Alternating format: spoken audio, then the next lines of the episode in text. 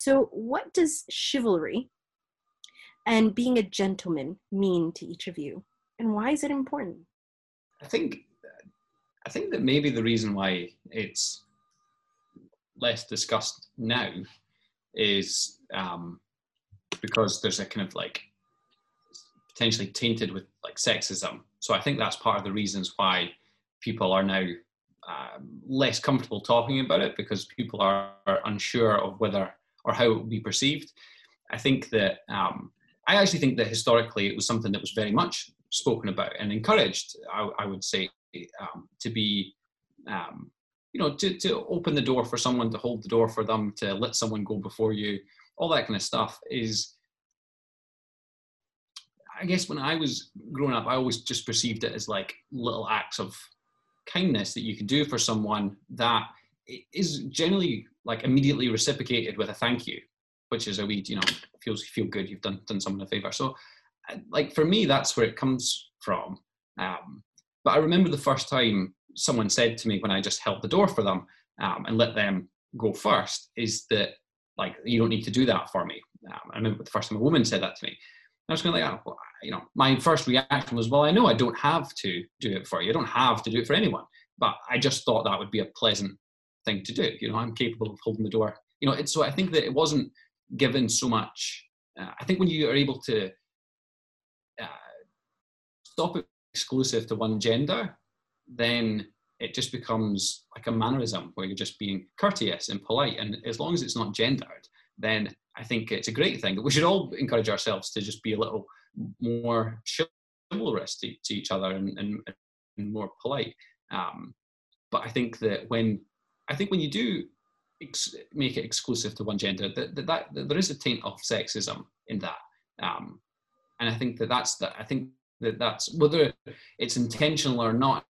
I think this is the big challenge at the moment, as of uh, intentionality doesn't mean that it's that that's not your unconscious bias still coming through. And I think that's the thing that's hard to, to grapple with because when you first hear it, you have a very kind of visceral reaction. No one likes to be called sexist. Um, but I think that it's good to see things in a, in a broader context. Yeah, certainly. Um, one of the issues with that is that the, the, the, person that calls you out and opening the door for them doesn't see you open the door for everybody that, you know, in all situations, do they? So it can go a bit wrong there as well.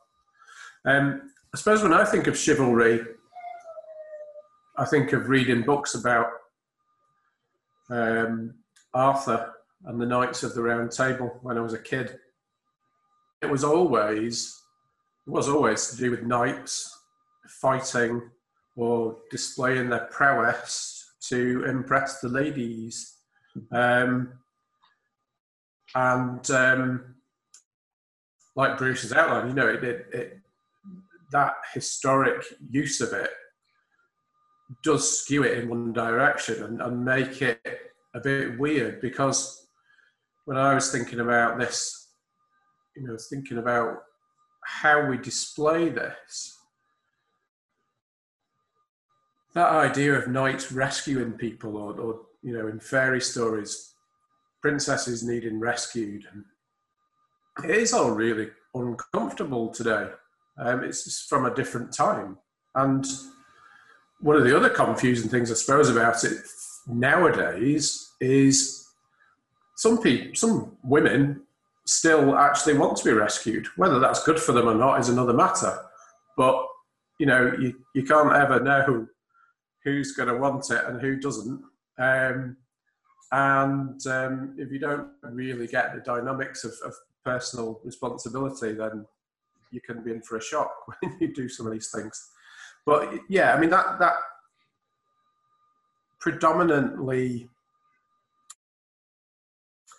um, old-fashioned view, I suppose, of men being protectors and providers, and you know the person that sort things out uh, on behalf of women and children there is a lot of good in it, and there's a lot of purpose that that gives men who otherwise don't have purpose. The, the, the problem, I suppose, is that it does cause, or, it, or it, if you overstep the boundaries of, of personal responsibility, then that's when it starts to go wrong. Um, and also that, as we've talked about before in these conversations, gives a an added pressure on men to never be weak. You know, to never be able to say, "I'm sorry, I can't provide you. I'm, I'm sorry, I can't do this at the moment," without feeling like a failure. So, I think really growing up as young men, we, we do tend to notice when there are good deeds done that you might put under this sort of heading of chivalry. But I don't think we think about them, and I don't think we define them, and I don't think we really discuss them amongst each other. I certainly don't. Um, although I do discuss behaviour with my friends and about how they treat, you know, their, their families. But chivalry, yeah, I think unless you were sat watching a film about Arthur and the Knights of the Round Table, you might never think of the word. In my case, it's something similar to you, Tim. Old school thinking, growing up with Disney movies and how things were presented.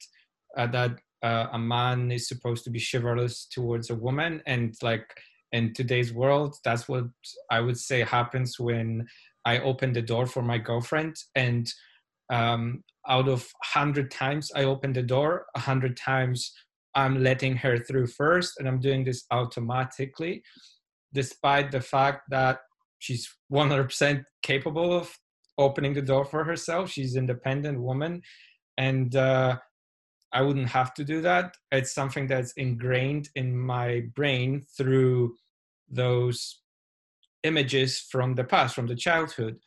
However, um, whatever people are saying about sexism and, and if it's right or wrong, in my personal opinion, I don't think doing those good deeds, like you said, Bruce, is is anything wrong, even if it's like I can imagine that somebody can might be reading something into such innocent gesture as opening the door or doing something for somebody else, but at the same time, it's a good thing. Like I, I, I for example, personally don't understand why people have kind of touched this this topic as a like something negative. Um, you, it's, it's usually to, to me okay maybe there are some some some men who kind of pressure pressure like a woman to to go first and then there's this woman who just decides not to. But on the other hand i think this is such a nice gesture. I, I don't understand why people would you know find anything negative in it. Um, it's maybe today in this conversation i'll discover maybe you open will open my mind a little bit but from where i'm standing it's a nice thing to do. And it's just an example of the opening the door but there's several things that we can do for someone and particularly for women but for men too. Like simple things nice gestures i don't see anything negative in it. I mean just to i suppose like play devil's advocate is the um, is it's like I suppose it's a matter of of perspective and experience. So if someone feels as though that they are constantly their whole like identity is undermined regularly by people to the point that they don't feel like they're they're capable, and so there's an element of this idea of um, it is a form of of dominance is to, to to do that, and I think that that's potentially where people have like an issue with it is just like it's just another form of of male dominance over the situation. Um, I personally feel like like if you um, if you do it for everybody, then it's it is still um, there, there is still a dominance in it because dominance is is sometimes releasing doing a gesture for someone um, like opening the door or being chivalrous or being polite like the, a lot of these things can really relate back to like leadership styles, which is letting people speak, letting people go first, stepping back, not being, you know, kind of allowing people to, um, you know, you go after them kind of type type of thing. So I think that all those things are in, interwoven. But I also think that, you know, Tim, you made a very good point, which is that um, there are lots of people out there who love that. And, and there's lots of women out there who like that, and there's lots of, of men that like it, and there's men that don't like it, women that don't like it. I think there is an element of that um, it's not about enforcing your own way upon everybody. You know, if someone said to me, you know, you don't need to hold the door for me, I actually find it patronizing. Okay, I didn't mean it to be patronizing, but I'll not do it again. You know, if it's an issue, you know, because because it, it wasn't it wasn't a massive gesture in the first place, um, and so I'm ha- I'm happy just to let, let it go. Um, so I think it's just about being um, considerate of um, of each individual that we're, with. Um, but I, I, I, do think that chivalry can still be used as a, and it is used in a, by by leaders to be to have a certain element of dominance. I agree with that. Uh, I've seen uh, a documentary about body language where presidents of different countries would kind of show their dominance by uh, letting uh, the first, uh, the, the, the, other president go through the door first and then tapping them on the back. And that shows them like there's like a manipulation tactic going on there, the alpha male domination politics and stuff like that. I can understand that uh, there's things like this but in everyday life and everyday you know situations don't you think that the person i understand the point of view of the person that feels that they are not really feeling capable of or, or they just they don't feel comfortable with, when someone opens the door for them. I, I understand that. But making an issue out of it um, making an issue out of it is maybe sometimes the, the issue itself it's not like making a big deal out of it could be an issue in itself not the gesture. I suppose it's how you respond that determines whether it becomes a big deal or not. Okay. Um, so them saying to you oh, you don't need to do that for me it's how you know if, if, if i was to perceive that as an attack on on my character then that would be the thing that made it a big deal rather than them just letting me know that, you know, I think that, you know, but I, but I totally hear what you're saying. It's, it's difficult in, in real life. You know, it's easy to discuss it in the abstract. It's difficult in real life when sometimes you have gone out your way to be extra polite and, you know, you're not sure how that's going to be perceived or, um, or it's not perceived well. You know, how, how you actually respond in the moment is much, is much harder. I think personally that also what what is important in that moment is intentions. And and that person i think also kind of has has a chance to read your intentions because generally i think the intention there is to be nice and polite and do something good for a person rather than dominating. But again it's it's a topic that's why we're talking. I think that's why we, have to talk about this. Yeah and in in that situation alan i suppose that's where the, the wider historical experience comes in, isn't it? Because if somebody if somebody is fed up of having to, you know, um, assume that you have good intentions, if they have a history of people not having good intentions and, and pressure on them to act in certain ways or oppression from family or partners or whoever, then, you know, an easy outlet that says, you know, I don't think men should do that for me. It is, I suppose, a bit like Bruce says, you know, it's, it's does it matter? We say sorry, didn't mean any harm, won't do it again, and move on. Because you just don't know where people have come from in their journey. And, and although I, I love to set up situations where we say, right, and, and, especially in group situations and facilitated work that we do, I always try to remember to say, right, let's, you know, for our time together, let's assign to people that they have good intentions in this encounter. But with strangers, you can't do that because there's no agreement, there's no, there's no contract between you and a stranger about whether you open doors or not until it's been set up. So um, it's kind of tricky. Um, but what I do find lovely about this, whenever we talk about male manners or chivalry, it always comes back to the door opening thing. And, and realistically, you either do it or if people don't hold the door for you, you kind of think, why didn't you just do it? That's rude. Um, and if they do do it, it's nice, but, but that's from a you know that's from a white male perspective. Um, but the the wider picture for me, looking back at those stories of, of knighthood and, and some of the positives that came out, but again with the possibility of them going wrong, are things like valor and honor and how they are interpreted. Because um, honour is a lovely thing, you know, to to stick by a code that you have agreed with somebody and to be a person who does what they say they're going to do and goes out of their way to make sure they uphold the things that they've promised is, is a lovely set of qualities. Um, but when you think about around the world how men have overstepped the mark in that. I mean, you know, again, we see this a lot in popular culture, but you also see if you look at studies of, of Latin American men where it's there's a particularly strong feeling of my honor must be defended causes all sorts of problems with violence and, and you know spirals of aggression that if somebody's offended they have to be seen to avenge their honor.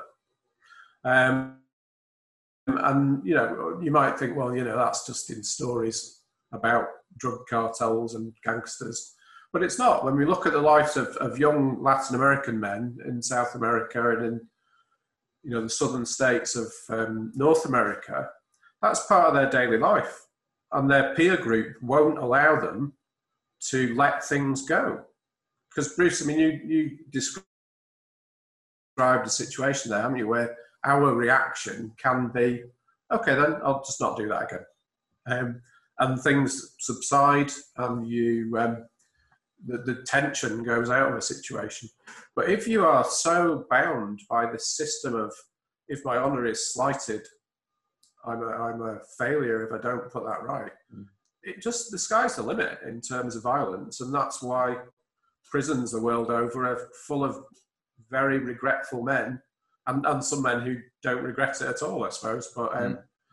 yeah, the, the, the potential for this code of chivalry or honor or valor can be such a cause of problems as well as such a driver for, for mm. positive things. It's complicated.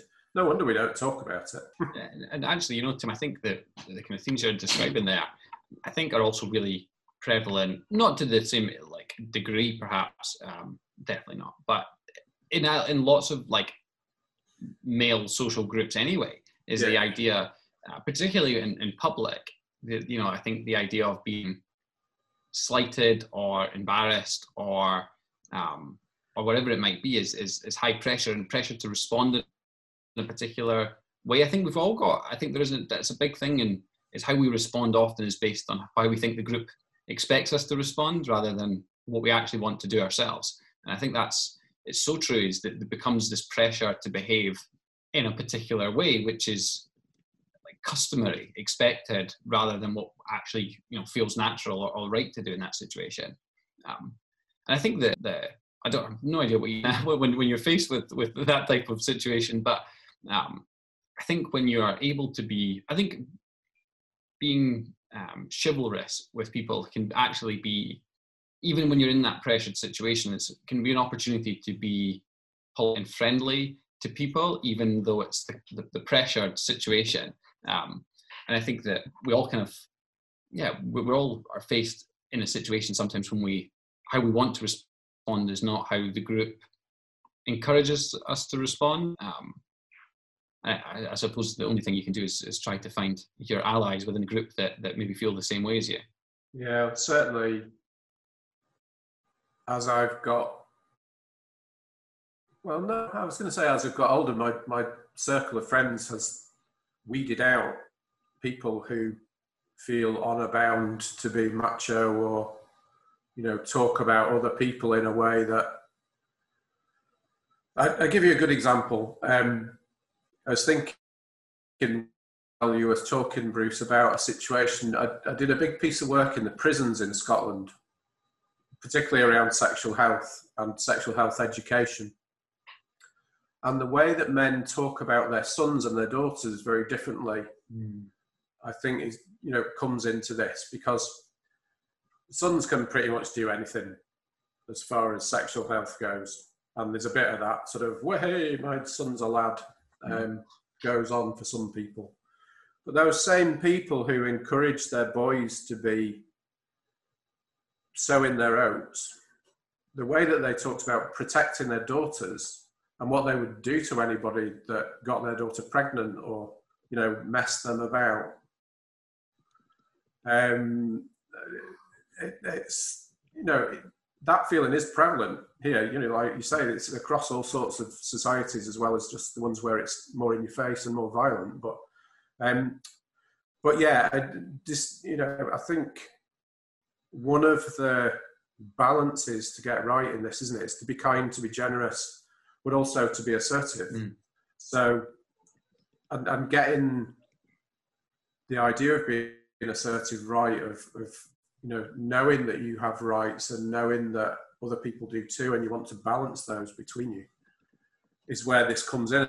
And, and I think last time when we spoke, I talked about I'm always banging on about can we please educate our children to be assertive, um, boys as well as girls, um, so that we get this stuff right and, and, and can be kind and polite and helpful with other people without it being seen as something that's unusual. So, how do you foresee normalizing this concept of chivalry or gentlemanliness? Um, how do you normalize manners that have, um, due to media and societal norms, become less than desirable? I think it's the usual thing, isn't it? That we try and take the positives out of it and, and adapt our behaviour to jettison anything that is problematic because you're not really losing anything in that. You know, if you, if you lose behaviour that can be harmful to other people, you haven't lost anything really because all you've done is stopped upsetting somebody. Um, so yeah, the, the positives for me: strength of character, really necessary through life to get through challenges. Resilience, this idea that I can cope with challenge. Um, keeping your word, being fair, having this sense of justice. All, all these really positive things that can come out of it. That everybody's a winner you know, if we all act in this way, everybody's a winner. And like like Bruce said, you know, instead of thinking this is only a manly thing, it's a person thing, it's a human thing. So yeah, by by I mean that if you do all that stuff, you're not going to have any time for the rest of it anyway. so busy. now, I think that you know, Tim, what you were saying there about um, the experience of how uh, fathers in particular talk about their sons and their daughters differently, and just made me really think all the way back to the, the kind of the origins of or how we use chivalry today, and that idea of like, is it why do they feel as though it's such a threat to them if their daughters uh, are as sexually active as their sons? Uh, you know, why is that? why is all that such a threat to them as much as it is to the, their daughter? Like that must come back to the idea of reputation or honor and this idea that their their sons can behave as however they like, but the idea if the daughter does something that's inappropriate, that they'll be labelled, and it's just, I guess, that all then links through into potential chivalrous actions, which are actually rooted in feeling like they're less adequate or less able or require more protection. Um, and I just think like what what a loss of opportunity, you know, to believe in your daughter in the same way that you you know, or like have the trust in their decision making or their capability or their or their ability to handle it you know Yeah. should they be in that situation um, so you know I, I think that's maybe one of the things to think is that like chivalry is great when it's actually just compassion to everyone and it's not really about chivalry. It's just about you know everyone doing something for someone else everyone doing a little bit for someone else and take it away from this idea of like a man ought to do something you know because i think that's the that's you know where it comes down to is and also i think it has to be a lot on what you see around you as well because that has to dictate how you feel and respond to a lot of these situations based on the the other examples you see or how I'm, I'm, constantly um, intrigued by the way that a lot of men respond based on other men. Not you know they don't actually act based on their own interest or even the interest of the of a potential uh, you know another half or whoever um, a love interest isn't actually as big a motivator factor as other men and I, I think how, how do we break down that that idea that that's the only people you have to uh, seek approval from Yeah, definitely. And I, think the, the route out of this is the same for most of routes out of typical masculine behaviour, and it's and it's to encourage and educate and support um, emotional intelligence. Read in the room, like you were saying. You know, read the current situation, think what you need to do, be self-aware, and, and deliver on the, the, the way you want to be as a person. And if we can, you know, if we can get that in the context, like you say, of being helpful and being kind in the world, then you you start to reduce working on expectations and, and work on what's needed between you and the person that you're interacting with, don't you? Um, uh, and I think it's a really interesting way to look at it that you know that code of chivalry is what you've just described. It's a way of acting based on what another group of men want you to do. Um, and and the world's not in the same place anymore is it? We've we've got a lot of those codes a lot of those sets of rules are, are redundant because of our greater understanding that well, I suppose that that women are capable of things, and they don't necessarily need protecting. And um, I mean, it, it, just sounds so outrageous to describe some of those those old-fashioned models of, of gender Mm. because they're so silly. They made no sense, but they do still go on. I mean, I'm working with somebody at the moment who's in a family situation where that is exactly what she's faced with. She's trying to make her way in the world, and she's been quite forcibly, in an emotional sense, being held back from doing that because she's a girl.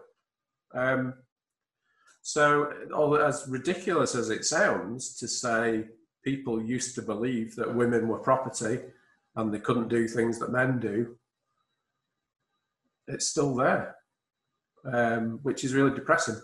So, also thinking about the, the term gentleman.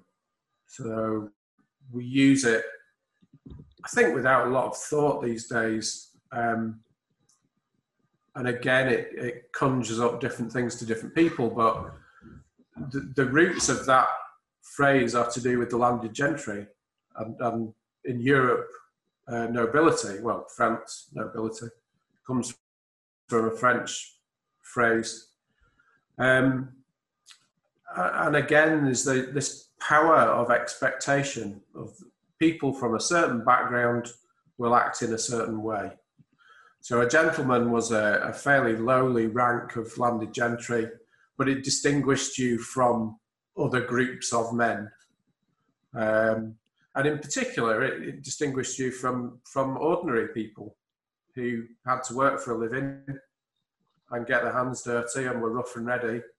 Um, and were generally thought of as being of lower intelligence and not having manners or anything like that. Um, so again, it's quite a loaded thing, driven gender, driven by class, driven by expectation. And it would be great to get rid of it, I think. You know, like like we've pushed to lose to some degree the, the you know calling women ladies because of the connotations around behavior and uh, femininity uh, being of an, of an expected sort of set of ideal behaviors. Um, I'd, I'd, be quite happy to never hear the word gentleman again, but that's maybe some of my class war stuff coming through. I think it's um, I think when you when you like that as well as you you then everything else I think is put into perspective as well that where we are today as a society, our norms, our is rooted in um, the origins of that are discriminate, discriminatory to almost everyone. And so I think that, that that that's the kind of place that we're in at the moment where we're trying to navigate through what are we appalled by now what what represents an old model or what can be transformed or renewed into something that we still use going forward that doesn't have to hold on to that same negative um, connotation and it's really it's a complete minefield to navigate and you know to, to try and be, be on the right side of it is really really difficult because um, there is no how do you really justify something that is uh, its origins are in um, something that's uh, so discriminatory. I think that um, if you could renew the term to be a gentle man, then then we could be onto something a little bit more. And I think to be promoting that is is a is to have more gentle men out there, and that being a, a characteristic that is highly regarded um, and not seen as to be gentle is not to be weak, of course, um, but it's to use your strength in whichever way you want it to be uh, used. You know, um, then actually, I think that that's if we if, if tonight we can reclaim the um, then I think that would be good because I, I, I get the issue with it. Um, his, you know, the historical um, foundations of it make make everything a bit tricky now. So I don't know um, any history that uh, Tim you just mentioned about. Um, so I was kind of surprised by hearing those negative things about um, the gentleman uh, definition. I would say um, because for me, always being a gentleman immediately brought pictures of a gentle man, as you mentioned, um, Bruce. And uh, yeah i was a little bit you know sitting just and listening and trying to formulate thoughts because i was kind of you know um, not quite sure what to what, what to make of it. Um, but i agree with you bruce that we do need to have more gentle men people and and have this kind of definition working today um, on the other hand um, I, I don't know. Maybe I'm wrong. Maybe I'm, I'm I'm oblivious to what's going on around me. But I don't see like every day uh, people being so negative towards this topic or this um, mm, idea. Uh, but may, again, maybe it's because I don't know the connotations of you know the, the history. Um, but generally, I, I see it as a very positive topic, but maybe because I'm just not educated enough. No, I think it's about being educated. I think you know there's just there's just historical links to things, and um, again, there's there's a lot of positive can come out of the way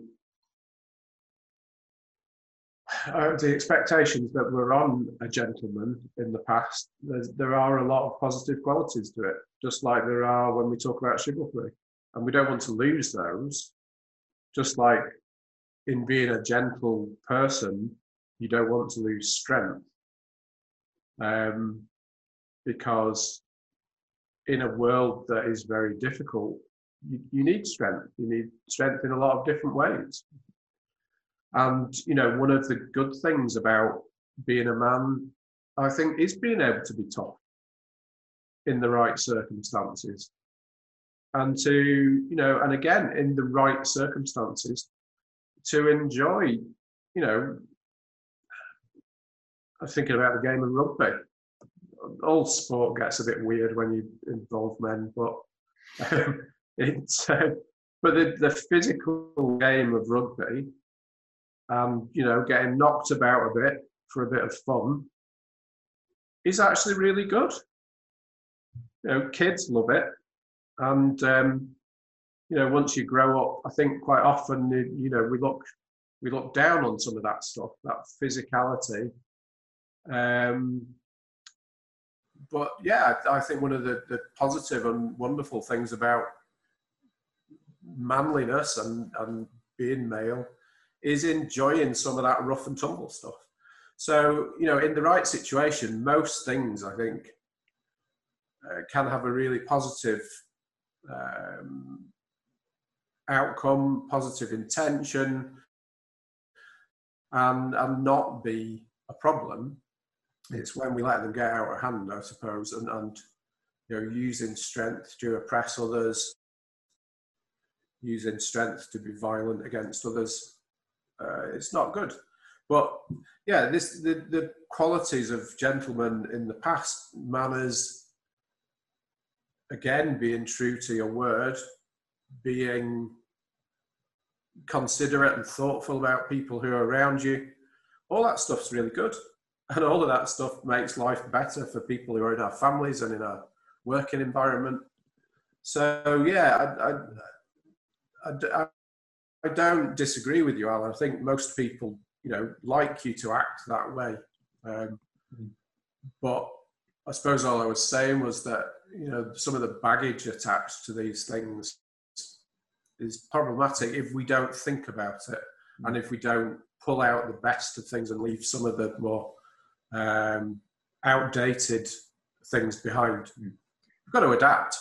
It's, it's almost like not adopting the whole character of what it is to be a gentleman. You don't. We don't need to like adopt the whole the whole thing. You know, you, you can just pick and choose the bits that, that are that are positive, and it doesn't have to be that like that identity that that people take on because um, I, def- I, I do think that um, gentlemanliness um, can work as a really effective mask for otherwise really poor behavior um, and that as long as you follow the kind of rules of gentlemen, then you somehow should be forgiven for any other inappropriate behavior that goes on in the in between points because you're ticking the boxes of I paid for dinner, I open, I bought them flowers, I opened the door, you know, all that kind of stuff. I'm, I'm, I'm going through the motions. And actually, um, you know, the experience of, of being a, a young person and having um, lots of young people who are going on dates and, and, and friends and people that we know, and some people having this expectation that the person who went on the date with uh, should have had sex with them, and they didn't really understand what they did wrong. That was what they left feeling because they they took them for dinner, they had a good time, they did all the things, and they were left not angry, just confused. And I, I think that that's not an exclusive uh, experience for, for people. And I think that's part of the problem is this what comes, what's the expectation that the man has with being a gentleman? What does he expect in return for being a gentleman? Um, and actually, quite often, men don't have the best reactions when they don't so you know say buying someone a drink you know being a gentleman someone says i don't want a drink you're offended because you, i've been a gentleman or i've held the door for you i've paid for dinner and people are not grateful. So I think it's also about unpacking the expectations that we have when we take on these seemingly pleasant and, and nice characteristics is you know what's the expectation in return? I can clearly see it like i understand the, the pressure when somebody is buying a drink for the pure manipulation of it to get something in return um, or ticking all those boxes like you said so I do agree with that 100%. but at the same time i wouldn't get rid of it completely because i, I see the other side where there are dates where people don't do anything chivalrous or gentlemanly on the dates um, they just they just there's like emptiness complete emptiness zero manners uh, zero uh, politeness uh, the kind of rude um, you know cursing going without any kind of limits off limits completely and there's no structure there's nothing there. So i think there the, the best thing is like with everything is the balance. So doing you know having those good intentions doing those polite things um, and doing your best and at the same time not being manipulative and using that to achieve uh, some kind of result to buy someone or make them do something because I did something. So I totally agree, 100%.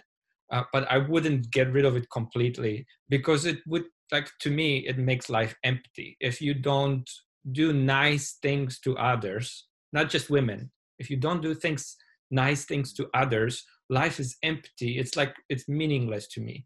It's like the, the, the relationships that we have, there's nothing there. You know, that's in my opinion what happens is it becomes void of connection if we're doing it with expectations.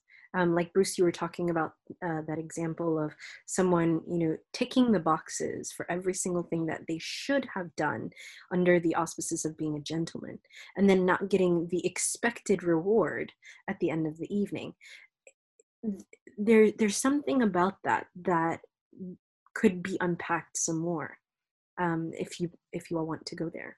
I suppose for me, that's that's an example of of narcissism, isn't it, or, or the focus on the self. So I will do the things that I'm expected to do.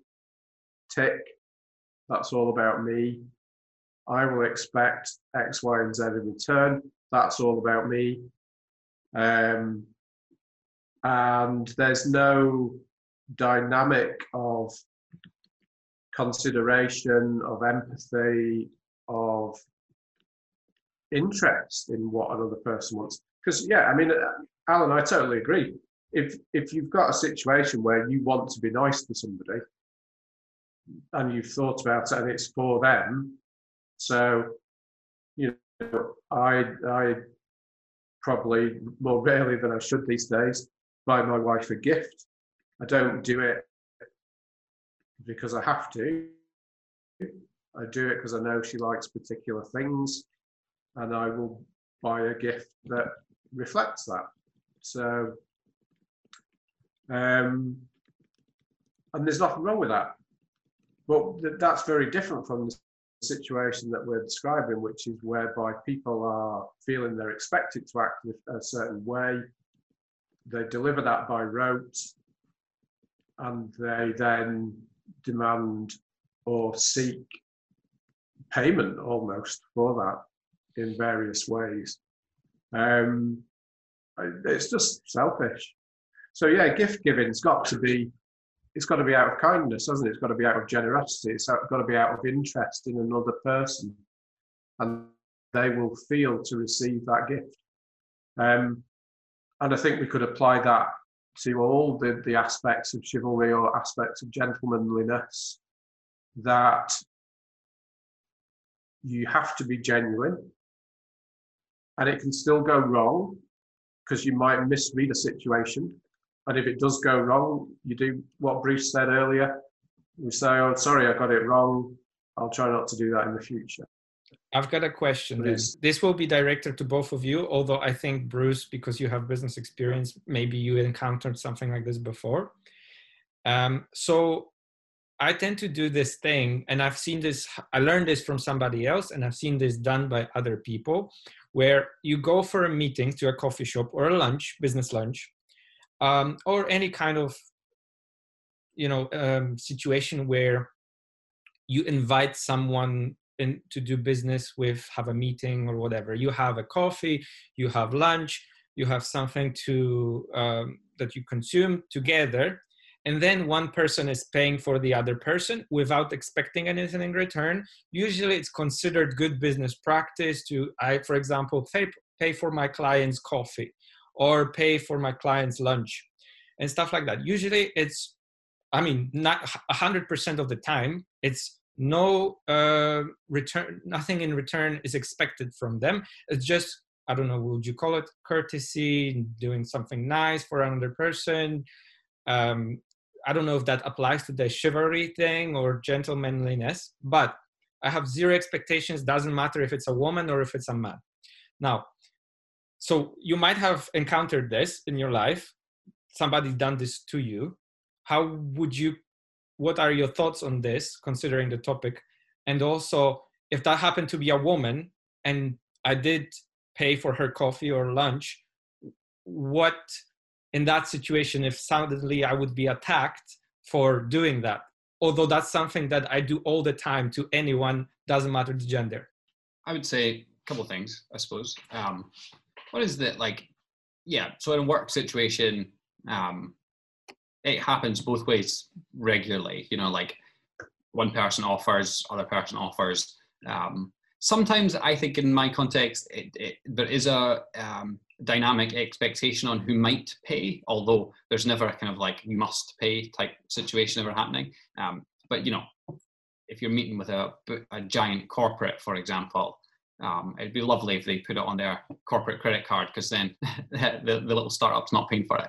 Um, so there is that element of um, of it there sometimes, um, but then other times, um, you know, I do like to do that for people who sometimes um, you know, I meet a lot of very, very wealthy people a lot of the time, but I still offer to buy their coffee because it's a nice thing to do. It's I'm doing it because of the human that they are rather than the status of, of what they are. And I think if you apply that again right the way across um, chivalry and and gentlemanness, gentlemanly, um, is that then that, that all that then then it works. Um, I think that being called out because my intention has been misinterpreted um, doesn't have to feel like an attack. It, it, can just feel like, and actually, it's. I often feel the opposite. I just think they've misunderstood. I project it straight back at them, um, and I just think it in my head, you know. But I, you know, I just think that you know, oh, if, if they're offended, that oh, they've misunderstood. I don't feel like it's my responsibility to justify it all the time, though. Sometimes I just go like, okay, whatever. You know, I don't. I don't have to stand spend the next uh, you know 10 minutes explaining to you why i'm not sexist and i'm, I'm just being polite. I just you know can, can roll past it. Um, i think that if, if someone takes it really really personally then you know i think as you said earlier tim is you, maybe think oh well what's what's what experience have they got in their life that's led them to have such a such a reaction to such a otherwise innocuous thing? Um, and i think that's just then being empathetic to say okay there's, some, there's something more here I'm not going to probe. I'm just going to accept it and, and, and move on. Um, but I think it just comes back to because um, earlier earlier as well, you know, the idea of expecting something um, is that transaction, very transactional relationships.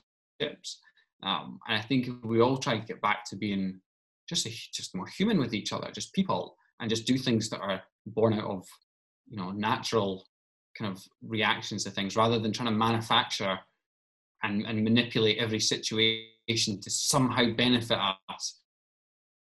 When when the reality is, in my experience, is that when you are genuinely good to people regularly without expectation, is you get that back in abundance. You don't you don't need to manipulate it in any way.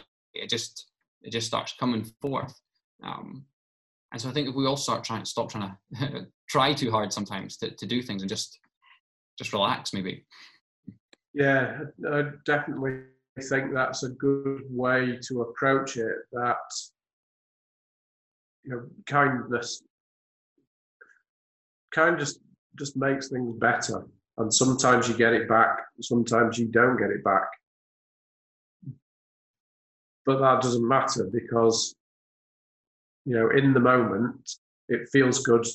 I think, and, and I, I can't quote this properly but I'm sure I found a piece of research fairly recently that was talking about um, how kindness is, is very good for our mental health in terms of um, uh, manufacturing hormones that, that help and, and, stuff in the brain, um, whichever one it is in the brain, serotonin. Or, um, I think it's that one, isn't it?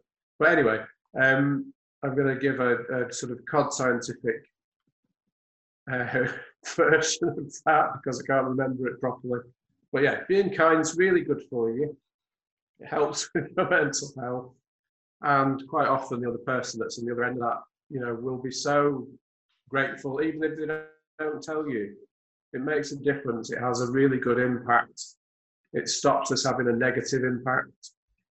It can be misconstrued, but so what? So, yes, let's take the, the, the kindness part of chivalry and gentlemanliness, keep doing that bit, and work out how the rest fits into a modern world. I guess my takeaway would be to be kind and then have the similar attitude to Bruce when uh, things like this happen, just kind of let go, think of the other person, what they're going through, what they might be uh, experiences experiencing in their life, um, and just kind of take it easy, uh, not uh, you know thinking just about my own experience, but others. I think. Well, with that, we want to thank you for um, sharing each of your views and your uh, personal experiences and experiences of others that you've brought into this wonderful discussion.